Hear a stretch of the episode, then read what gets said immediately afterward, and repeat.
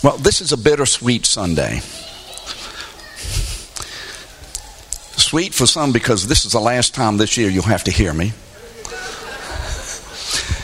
And bitter, I don't know why it's bitter. Thank you so much for being here this morning. We assume that many are out of town, but we're glad you are here with us. Now, for how many of us, this day, which is only 2 days away from Tuesday, that's the first of the year, Seth.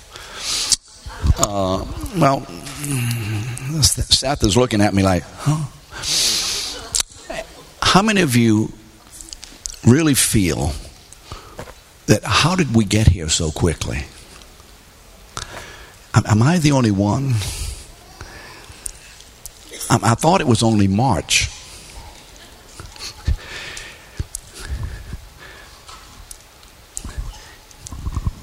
I've heard it said years ago, the older you get, the faster time moves.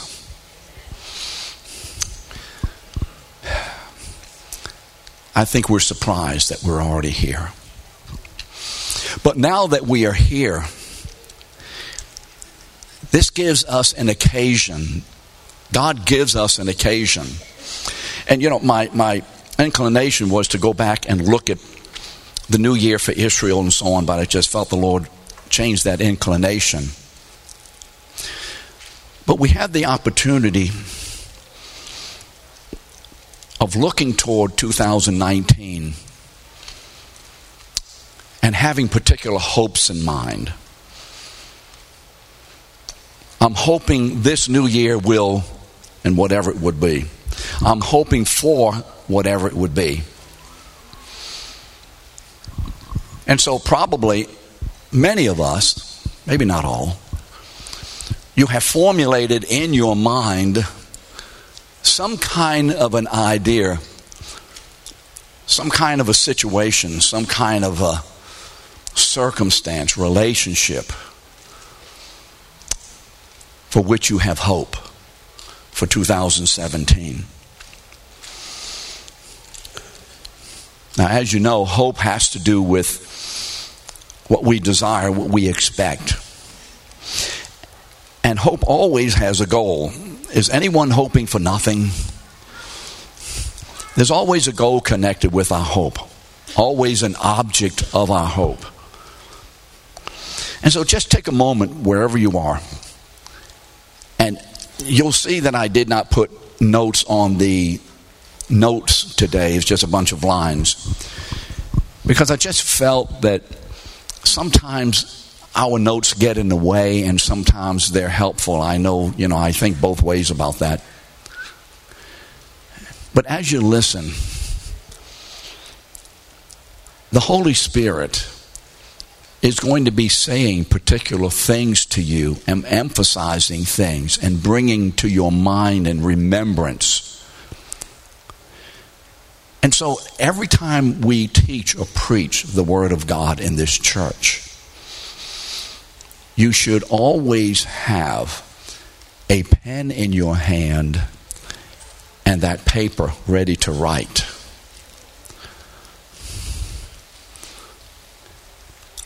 What are you hoping for this year? Just jot down a little something. I know you have hopes. There may be an illness in your family and you're hoping. There may be a relationship that you were involved with and you have hopes for it. There may be a work-related issue. You have hopes. We all have hopes. And so this is that particular time of the year when this issue of hoping for something, putting our desire and expectation in something that is coming, so we hope, in a particular way.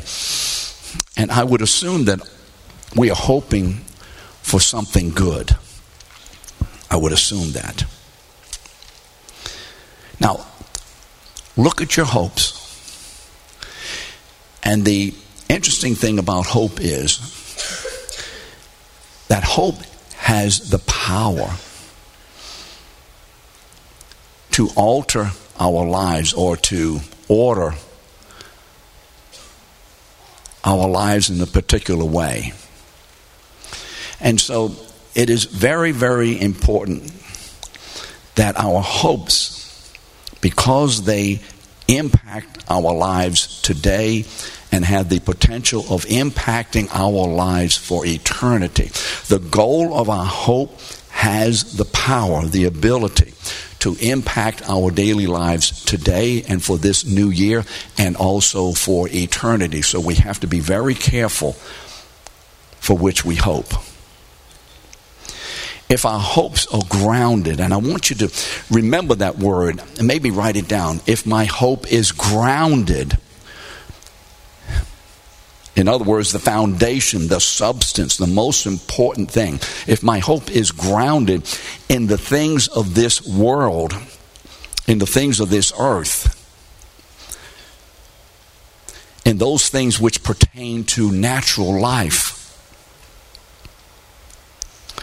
if that's where my hope is, then that's going to impact my life. And the result of that will not only impact me today, but will also have eternal consequences. And we will experience great loss. Perhaps today, but at least for eternity. But you see, if our hopes are grounded in God's purpose, if our hope is in concert with God's eternal goal for our lives, we're going to experience great spiritual gain both now and in eternity. So it's important. It's important that we look at 2019 and we look at all those things that we're hoping for, all those aspirations, all those goals, and to make sure that as best we can, being led by the Holy Spirit, to be sure that all of these goals and hopes for this next year are in concert with God's great goal for our lives as His people. Now, this means that we need to evaluate each of our hopes and asking them, are these hopes in line with God's great goal? So what is God's goal for us? Well, God's goal very simply can be said this way. God's goal for His people is the gospel.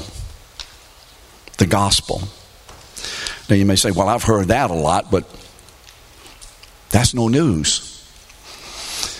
But here's the weakness. If I were to ask and walk down and point to somebody, and ask you to come up here, take the microphone, and give us a definition of the gospel. Could you do that? Could you define the basic elements of the gospel? Because if you cannot, then you see you're going to be impaired in achieving or walking in God's goal for your life. So what's the gospel? Well, let me read to you what I have here, and maybe you'll take notes on this, maybe you won't, and I'll read it slowly. Now, the gospel can be described in various ways, but it needs to have particular elements. So, the gospel is the good news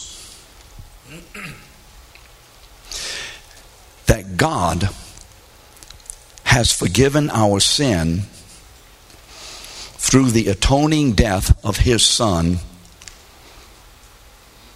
the Lord Jesus Christ.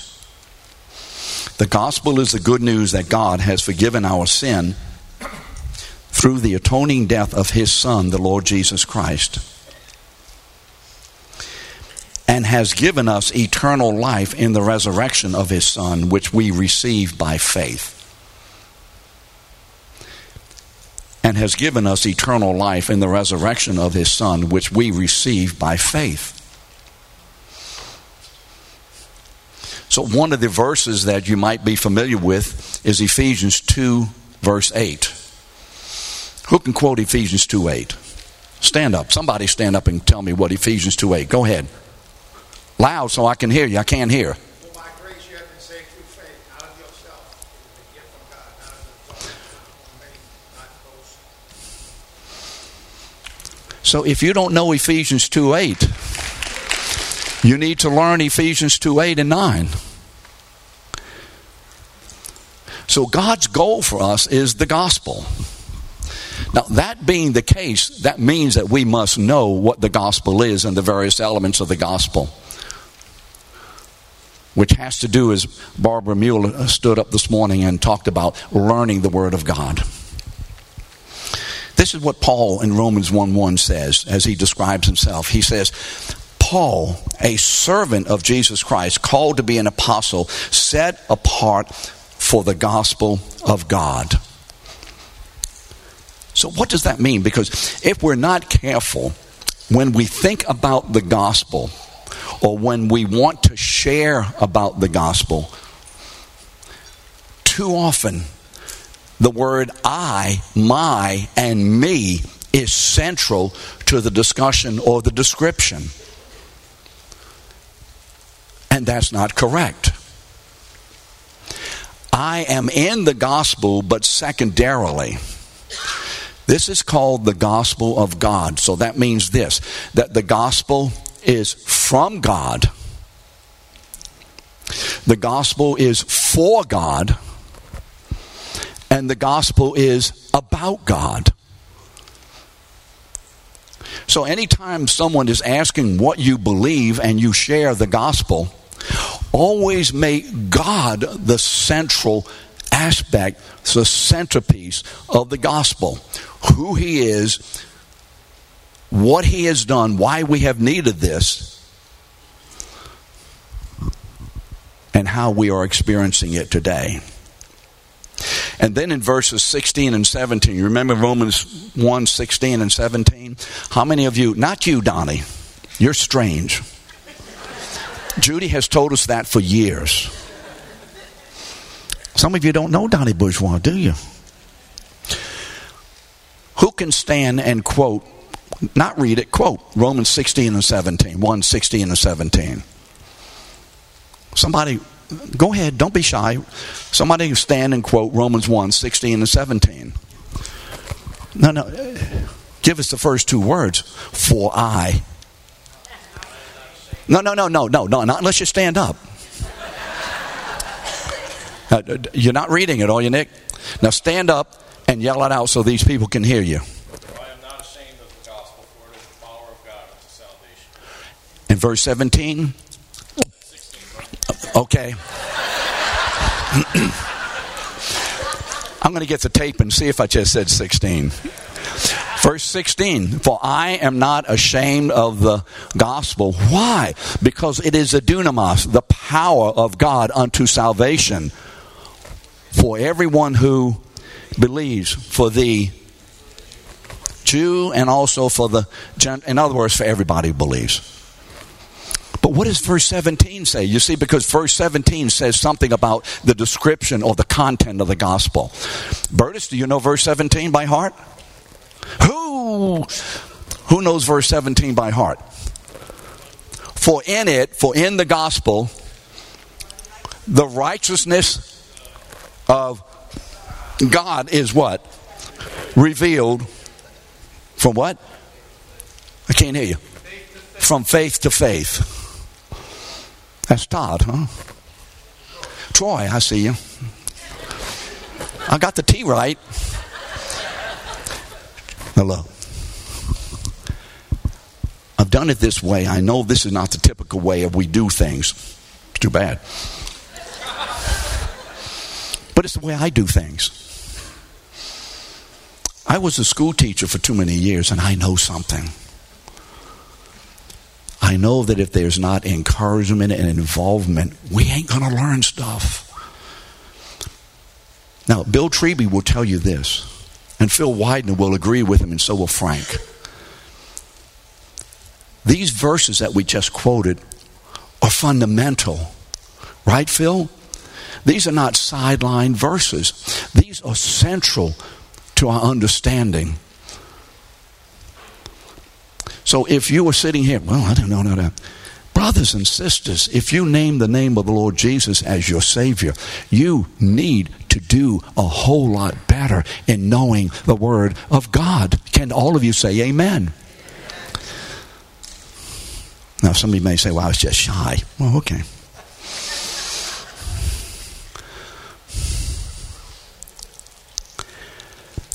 Now, specifically, Romans 1:16, I'm not ashamed of the gospel. And then Romans 1:17, for in it, in the gospel, the righteousness of God is displayed, is revealed. Specifically, what is it about the gospel that is being displayed before all humanity? Romans 8:29. Anybody can quote Romans 8:29. See, had some of you been in school, no, not now. It's too late. You missed it. You're good. I like you. I knew you knew it for a reason. So what does Romans 8:29 say? We have been predestined by God to be what? Conformed to the image of His Son. So what is the essence of the gospel? Why has God, Todd, done all that He's done? He's done everything He's done for us and in us for one purpose, so that the glory of God, who He is in Himself and how He is in Himself, His nature and His character, as displayed fully and perfectly in His Son. Colossians 1:15, Jesus is the image of the invisible God. That the glory of God the Father displayed in God the Son, in His humanity, in Jesus Christ, may now be seen and displayed in His people who have been created in the image of Christ. Amen? You see, all of this is about one goal for God. We have been saved for one great purpose, so that in my life and in your life, my life and your life, in every aspect and every category, says something about the glory of God's Son. Correct? That's what God's after.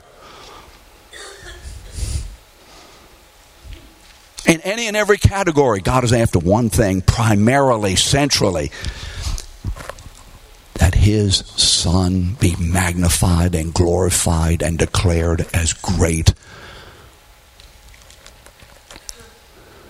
through my life and your life.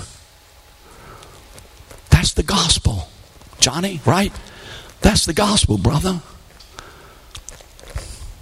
Dan, that's the gospel. What's your name again? Kyle, what's your name? Kyle.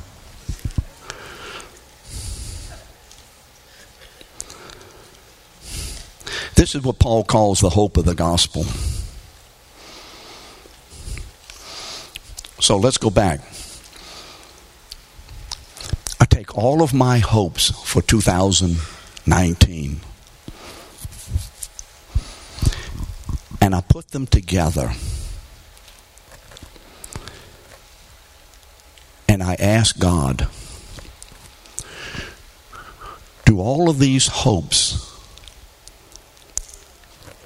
specifically reveal the gospel?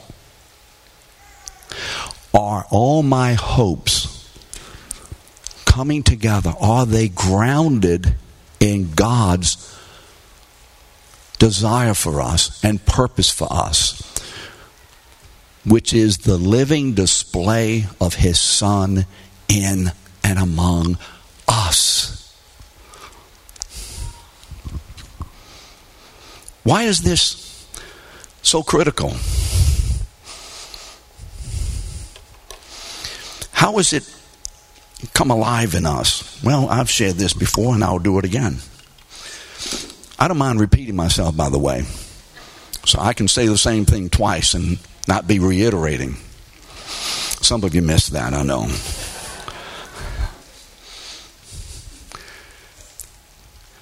Probably all of you know, I used to be a school teacher. Who would I love to have had some of you in my classroom? All these excuses up here.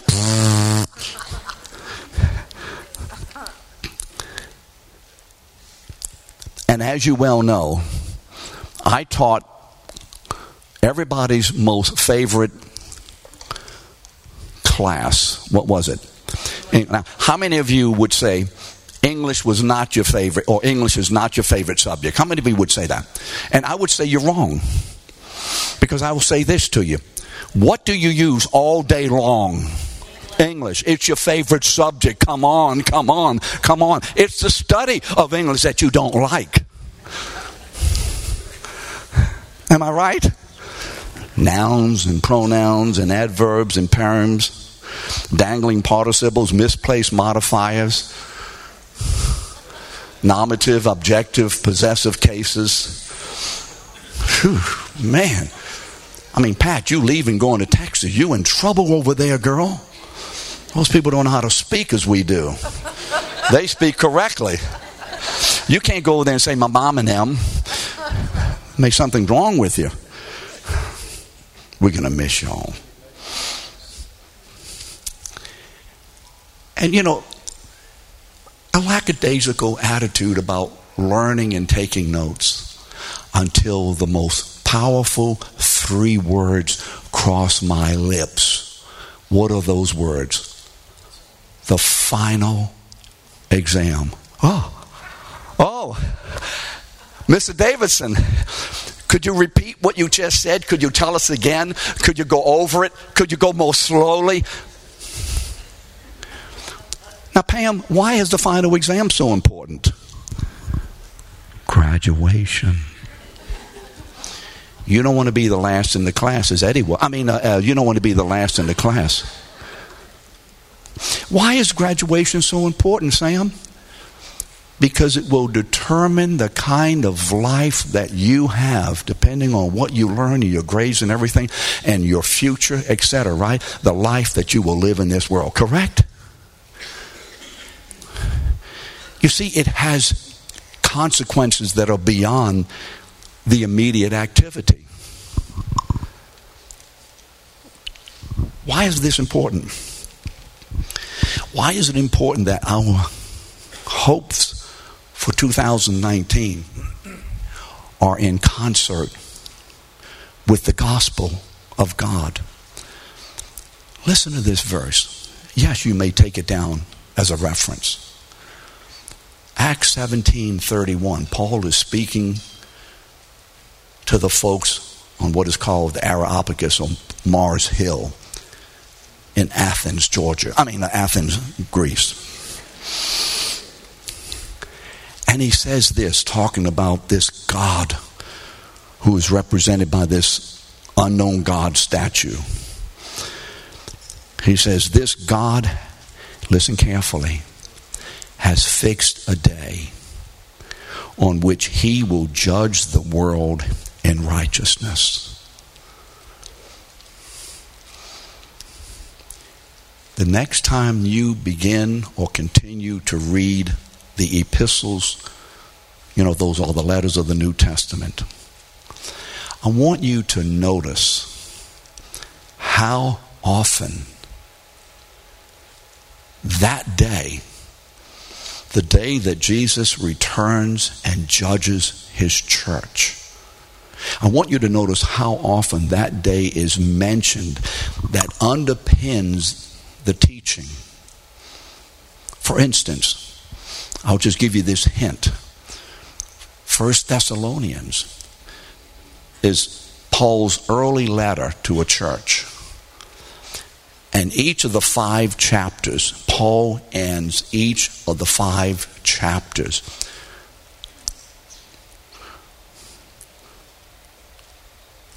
about Jesus, in relation to Jesus' return and the judgment.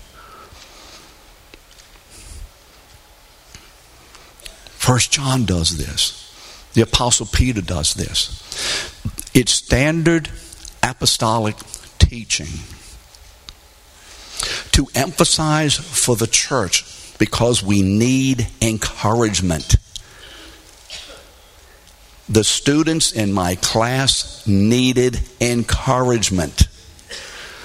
This is on the final.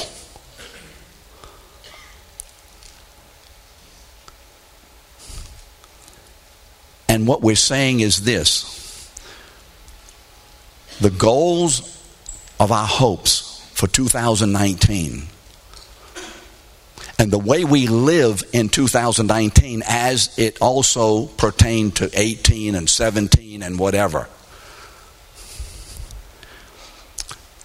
the way we live in this day will impact directly that day. This day is but a preparation for that day. High school years were but a preparation for graduation to be living as an adult. We need to remember this, because there are far too many in the church who live oblivious or ignoring that day. And you say, wow, don't say that. That bothers me. That upsets me. Well, it needs to. If it upsets you, if it excites you, great. If it upsets you or makes you nervous and whatever, then that is the Holy Spirit saying something to you about the way you're living today. And I don't say you as excluding me. I say you all, including me. I'm just like everybody else. I have my issues. I'm not yet perfected. There's just still one more thing I need to work on to be perfect, and you can ask my wife about that. A very big one thing, though.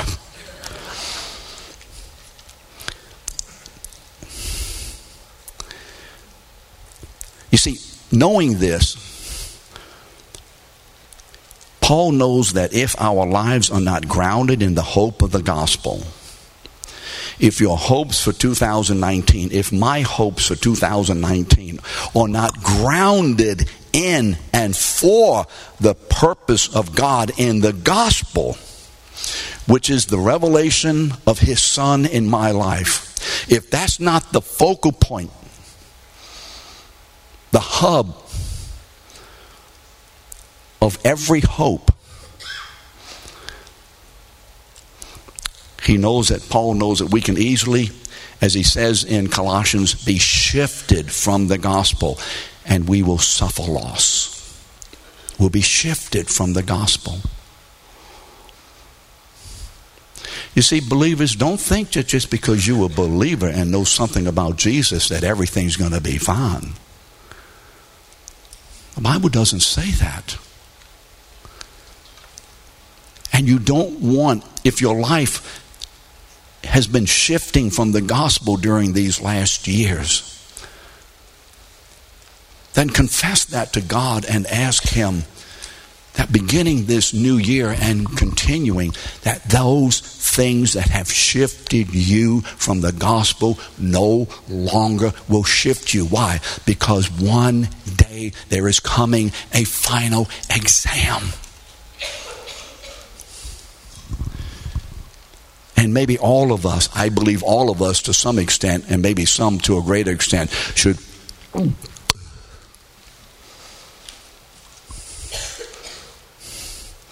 if I ask this question, who right now is absolutely ready before the Lord to stand before the Lord and let him judge anything and everything of their life because everything is so great?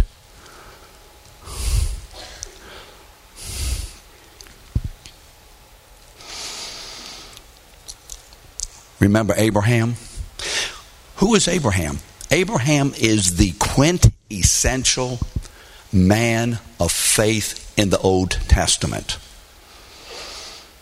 In Genesis 15, Abraham says to the Lord, hey, how will I know that I'm going to have a son?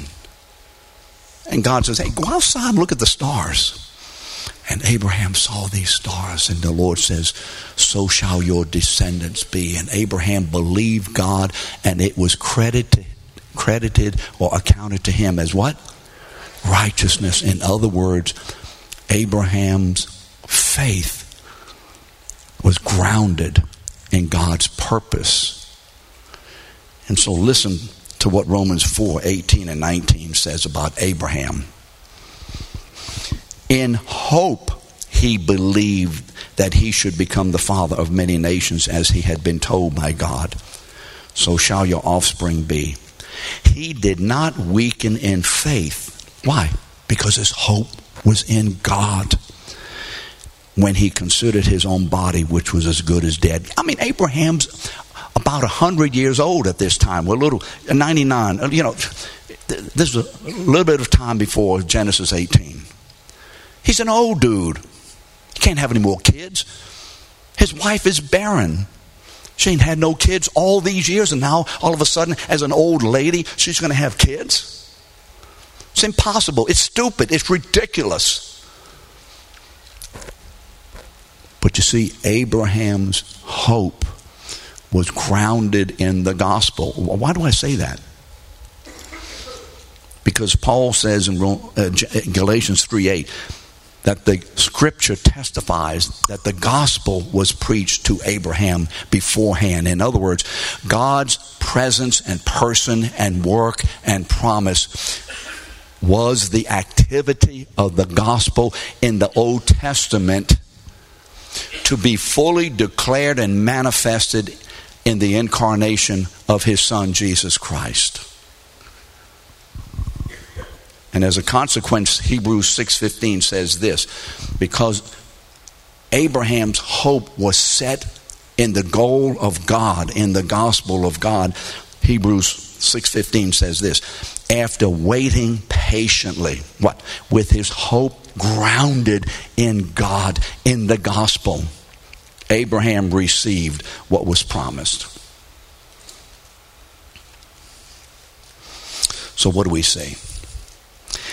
As a result, Abraham's life was sustained and was blessed as he placed his hope in the content and effect of the gospel of God. Why? Because his decisions and his actions were ordered and defined by the gospel, by God's purpose to manifest his son in Abraham. Now, did Abraham, Steve, do it perfectly? No. And when he missed it, he confessed. And God gave him repentance. And Abraham continued to move forward. And so what great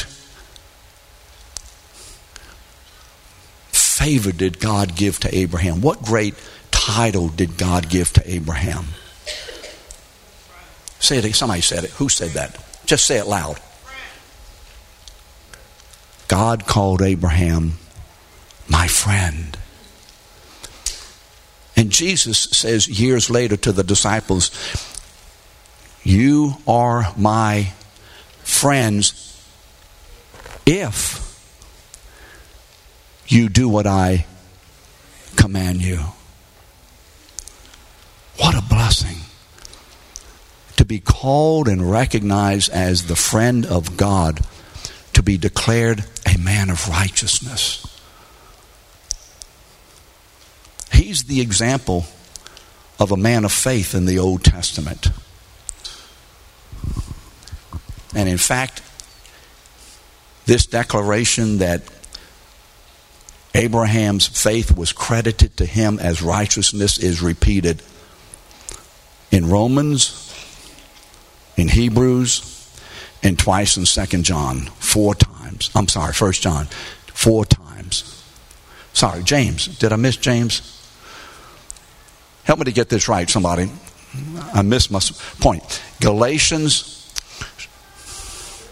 Romans, James, and Hebrews. I was thinking of another passage. 4 times.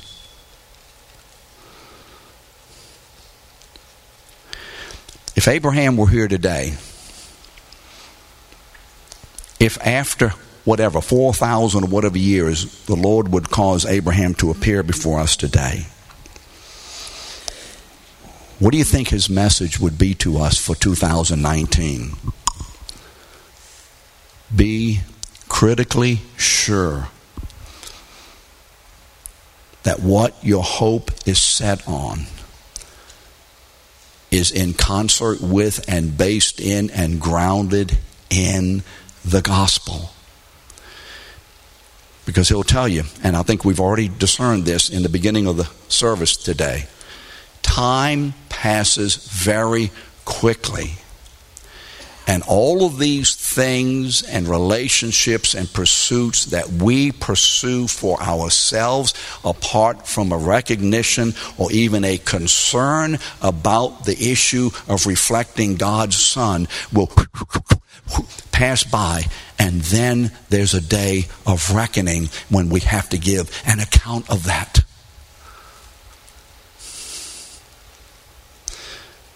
And Abraham would say, make it the gospel. Make it the gospel. Why? Why? Listen to this word, 1 Corinthians 3:12-15. Now, if anyone builds on the foundation, which is the gospel of Christ, with gold and silver and precious stones, wood, hay, and stubble, all kinds of works, each one's work will become manifested, for the day, what day?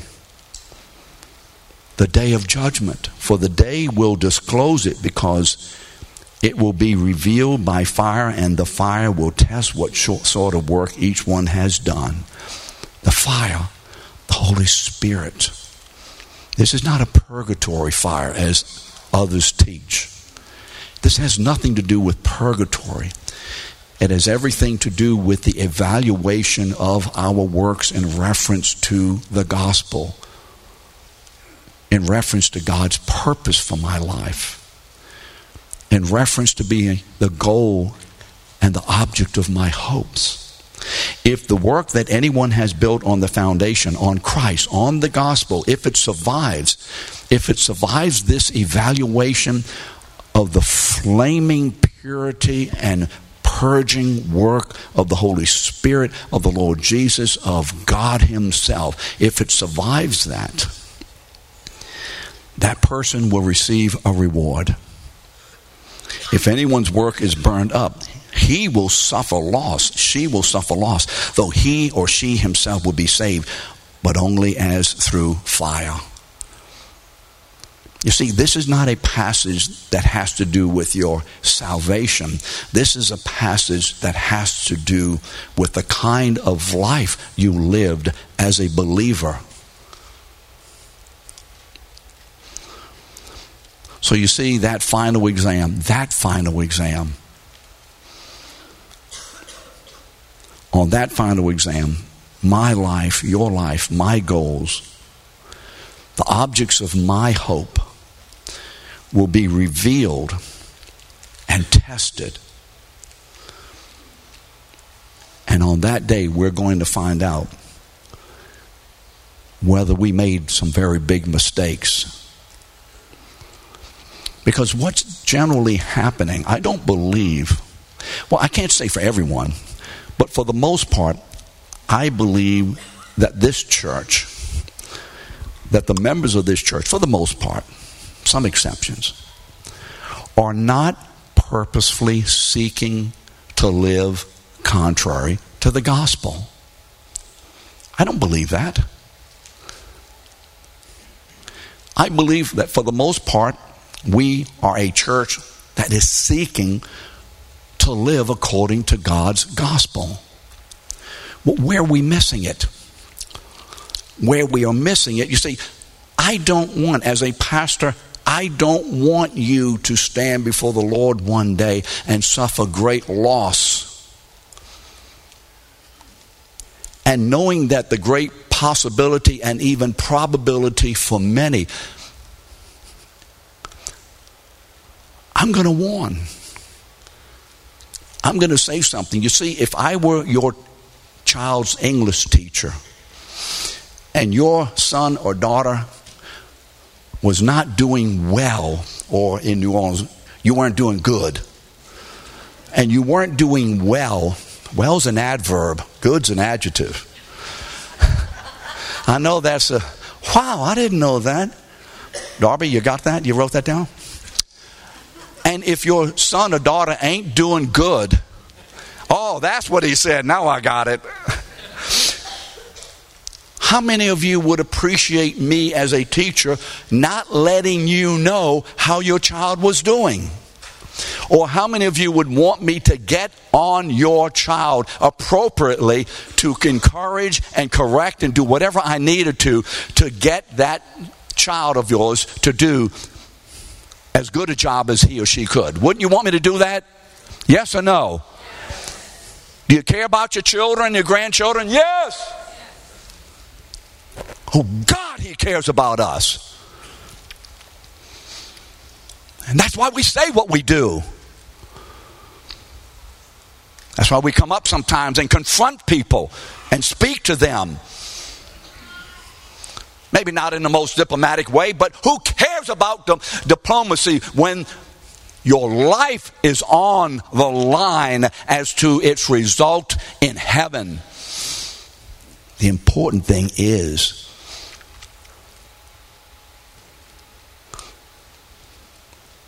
that we live a life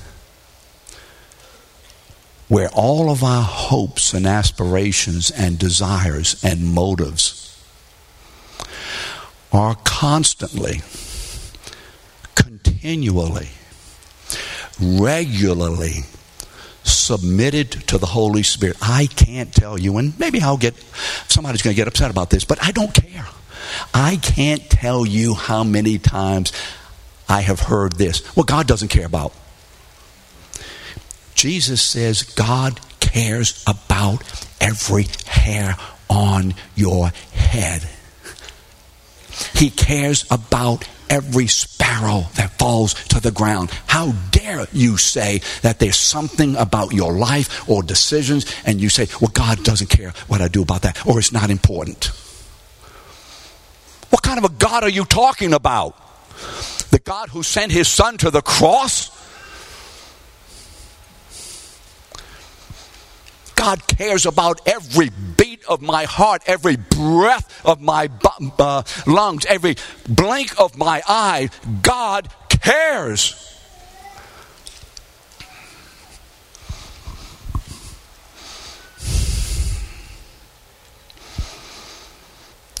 You see, 2 Corinthians 5:10. Write it down.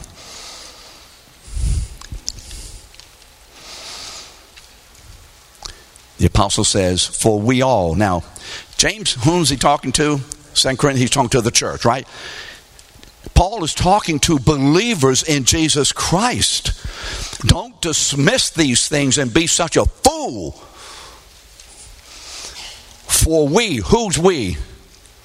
Usins, the church. Paul, the apostle, and all the other members of the church. For we all must. Did you just hear me, Johnny? I can't hear you, brother. Did you just hear what I said? What word did I use? Must. Daniel, was that you back there? For we all, how many? What's the next word? Must appear before the judgment seat of Christ.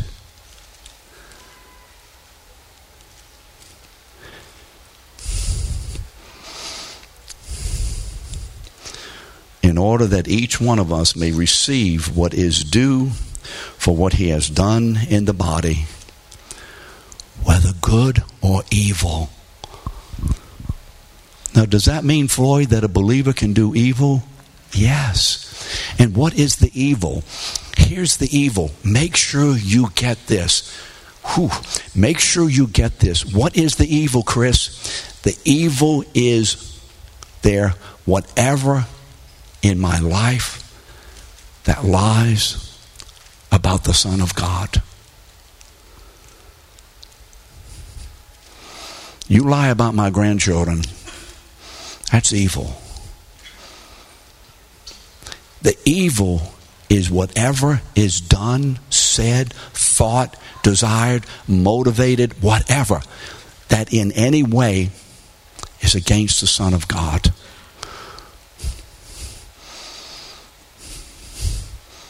In other words, those actions and motivations which are not engendered by and empowered by and led by the Holy Spirit. So I make decisions on my own. I go where I want to go. I act the way I want to act. I buy what I want to buy. I look at what I want to look at because I'm free. You're in bondage. Freedom is listening to and submitting to the work of the Holy Spirit as we are conformed to Christ. That's God's goal.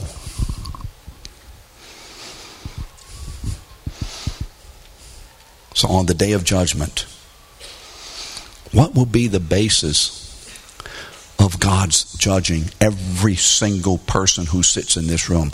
Some who sit in this room, you may not be a believer. That's not good news, because on that day, those who have not received Christ as their Savior and have received the forgiveness and the blessing of God, who have not called upon the Lord Jesus to save them, who've not done that, but you've relied on something else, the Bible says you will be cast away from God forever. But for the rest, who have received the gift of eternal life in Christ by faith, we're going to be judged, church. There's a judgment coming. I believe that's going to be the most sobering day, Steve, of my life and of your life. Mike, I believe that will be a sobering day. I don't think there'll be any giggling and silliness and all of that. That will be a day. That will be a mixture of sobriety and great joy to enter heaven. So the basis of God's judgment will be Romans 8:29. What is Romans 8:29? For God has saved us for this purpose, that we be predestined to be conformed to the image of his own Son. You have to remember these verses. So let's ask some questions about our hopes for 2019. And yes, you may write these down if you would like.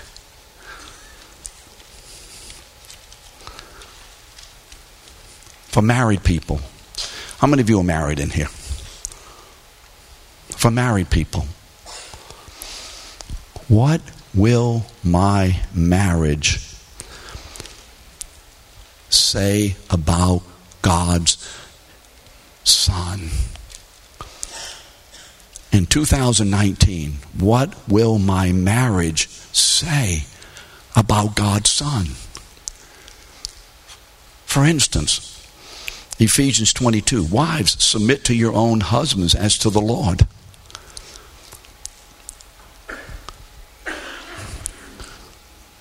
What does that say about Jesus? He submitted to the Father's will.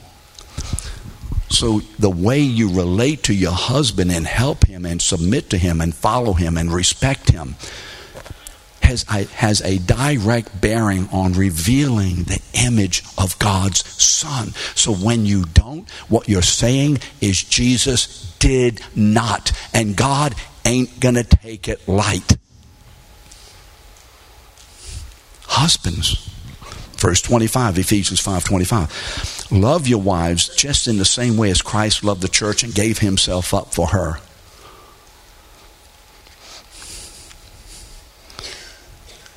Husbands, the way we love and lead our wives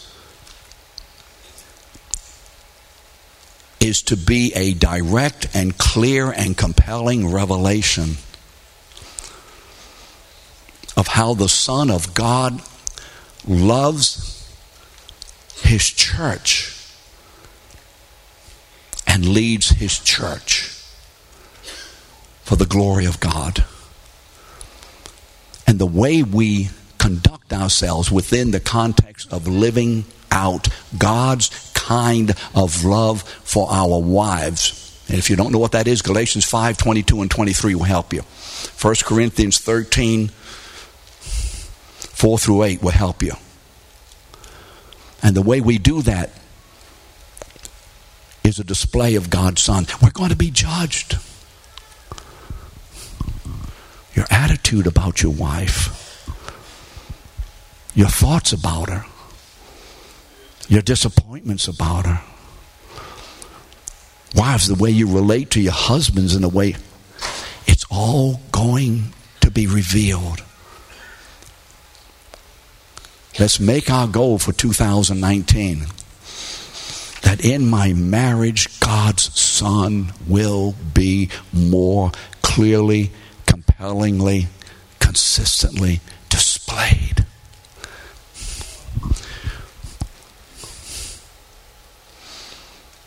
What will my time in the scriptures in 2019 say about God's Son?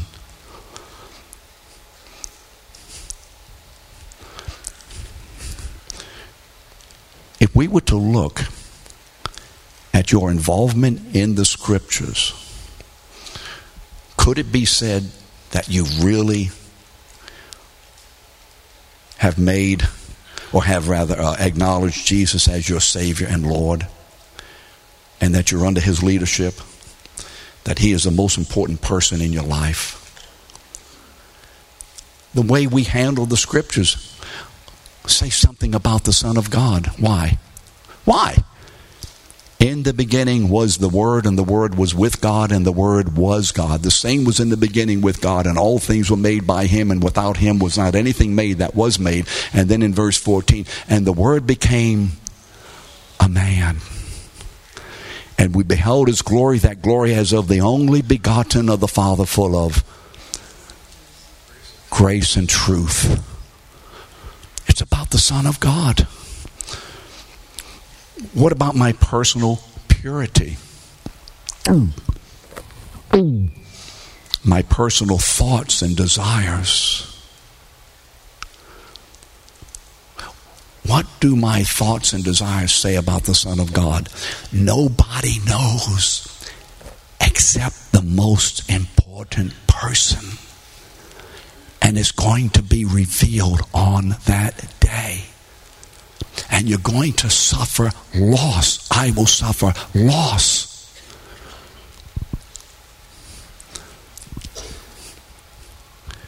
All I'm doing today, by the Spirit's leading, hopefully, is making us aware of things. We're not dealing with how to deal with all this, because I don't mind doing that, but you're going to want to go home and watch some game. If everybody wants to stay here, just say so, and we'll shut the doors and leave. I'm fine for the whole day. You don't believe me, do you? I'm fine for the whole day.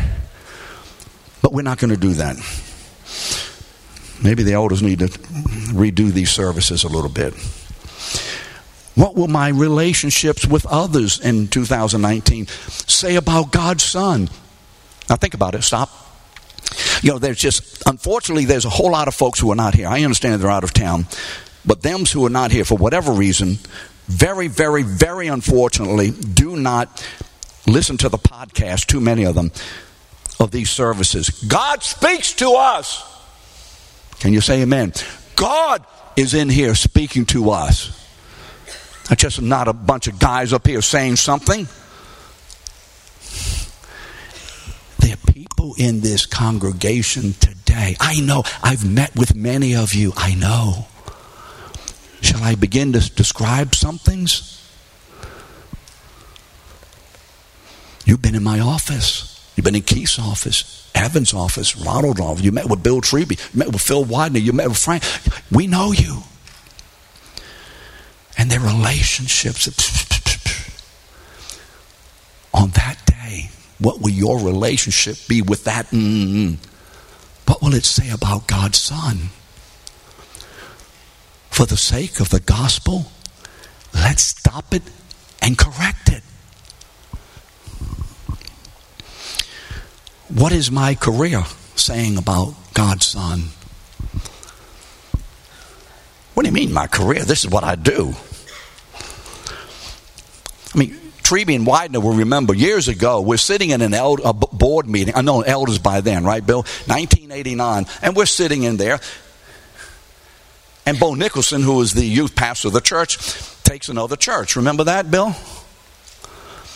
And we're discussing what to do, with whom to replace him. Do you remember that, Phil? And Tommy Ploche, one of the elders at the time, pipes up and he says, Peter Davidson, you can take his place. What? What do you... I own a business. I'm a businessman. I own a printing company. How in the world can I do that? Come on, man. I'm a businessman. I have a career. Certainly, Mo, God isn't going to interfere with it.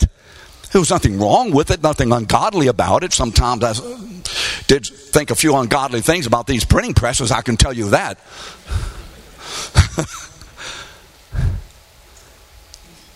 God stuck his hand right in the middle of my business. And of course, Mike Indes, the pastor, comes up with these foolish words. Will you pray? Oh, great. Frank, where are you? Frank, are you in here? Help me, brother. Will I pray? Well, certainly I'm not going to pray. I'm a man of God. I don't have to pray. I know. No, don't laugh. No. Too many. That's where you are. I know. I don't have to pray. Steve, you were in that meeting too, I think, weren't you? You were sleeping. I remember, yeah.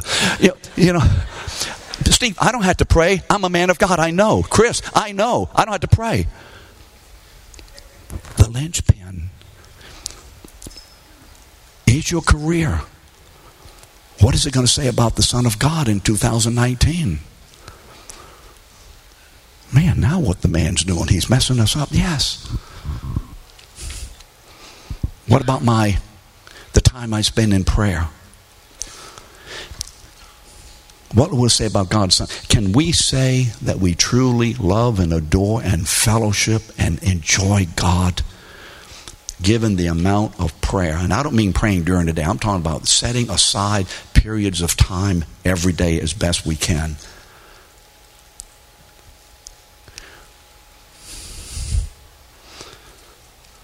What about my time in attending Sunday services? Oh, thank God I was here today. Whew. Well, you see, you're here today. That means, Eddie, for the next 7 Sundays, you don't have to be here because you're here today. That's how too many of the people think in this church. I got it here today. I don't have to come back for a couple, 3 weeks. What is saying about God's Son? Do you understand why this bothers me? Can anybody say amen? It bothers me for the sake of the gospel. You being here one way or the other has nothing to do with me personally. I'd go somewhere else to church.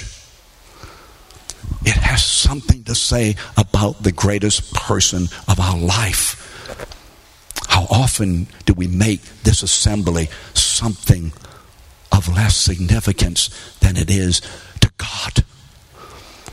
So the first thing out of Jesus' mouth, do you mind if I go a little bit? Can anybody give me 15 minutes? Can anybody raise your hand? Give me 15 minutes. I have 4 hours. Okay. Now, I just multiply. I'm a math major. The first thing out of Jesus' mouth on the day of resurrection was this. After he tells Mary, don't touch me. What is the first thing? I'm going to church. I'm going to Galilee. Get the guys together. We're having church Sunday night. Can you say amen? This is the heart of God for us to be here.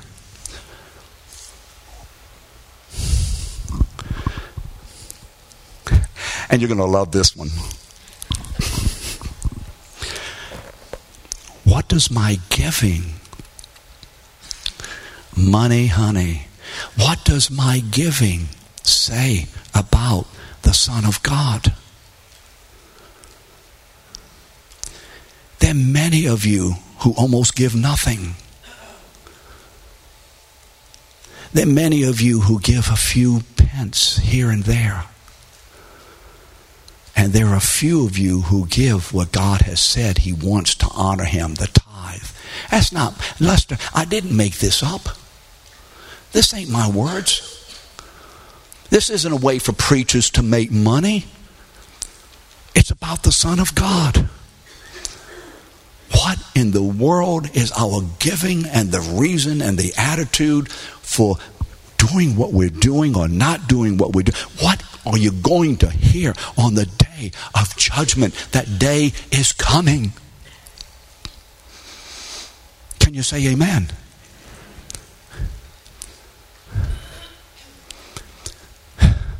There's a great danger. There's going to be a great loss. But I can tell you one thing, it won't be on my credit. I've told you. You leave here today, man, that guy's nuts, and I'm still going to do this. Do what you do. But we all must appear before the judgment seat of Christ to receive what is done in the body, the deeds that are done in the body, whether they are good, reflecting Christ, or evil, lying about the Son of God. Does my giving say that Jesus is God's gift? And does it display it in a magnificent way?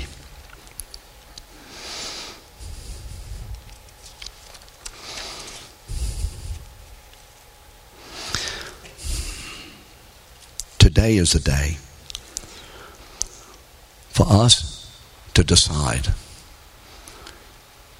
to make the gospel of God our one consuming hope for 2019 and following.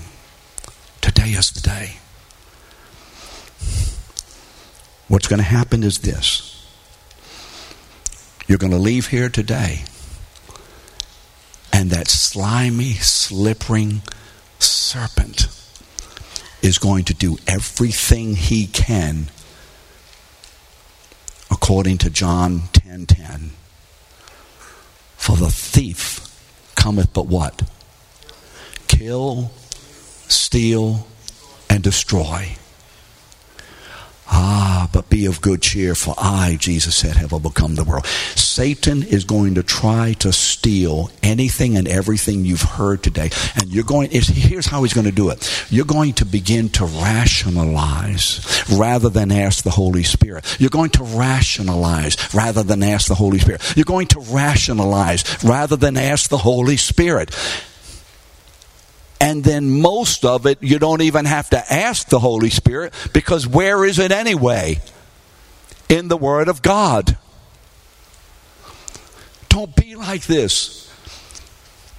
For us who are here and for those who will listen on whatever they call these things, CDs or whatever, let's make this year the year of God's greater triumph and declaration of the victory that we serve a risen, ruling, returning man from heaven. Amen? So I'll end this way. So we hope you have a happy new year. Esperamos que tengas un feliz año nuevo. Take it away. Let's go ahead and stand up.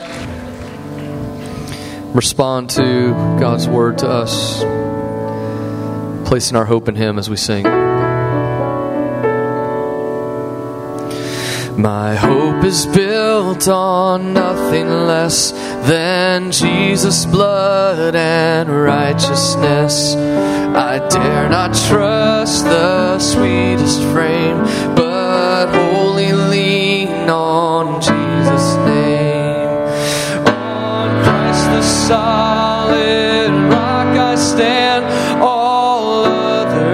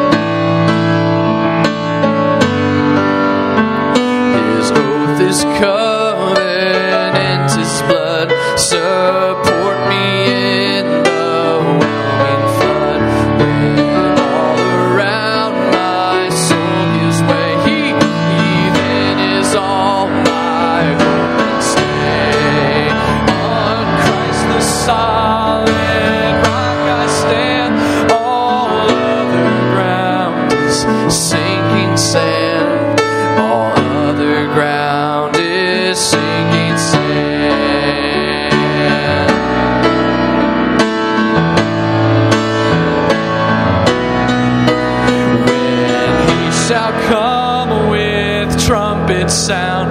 Oh, may I then in him be found, dressed in his righteousness alone, faultless to stand before the faultless, faultless to stand before the throne.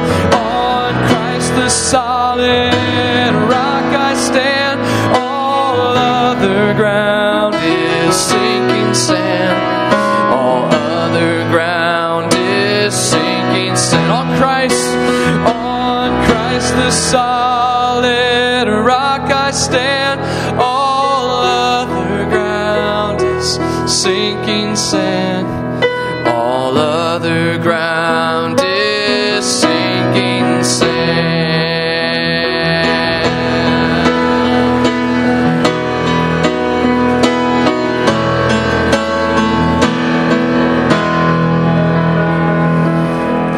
We want to live this way, Lord, to live this year, this start of a fresh year, Lord, an opportunity for us as your people to reconsider what it is that we're building our lives upon. Lord, are we building our lives on the hope of the gospel, on pleasing the God who has saved us? Is that what we're doing? Lord, help us to ask difficult questions of ourselves. Lord, help us by giving us the help and the grace and the mercy that we need, Lord, to hear the answers to those questions, Lord, and to make movement, to make intentions, Lord, that are going to please you, Lord, to change things about our lives, Lord, that need to change, Lord, so we might bring you greater glory, that we might be more faithful Christians.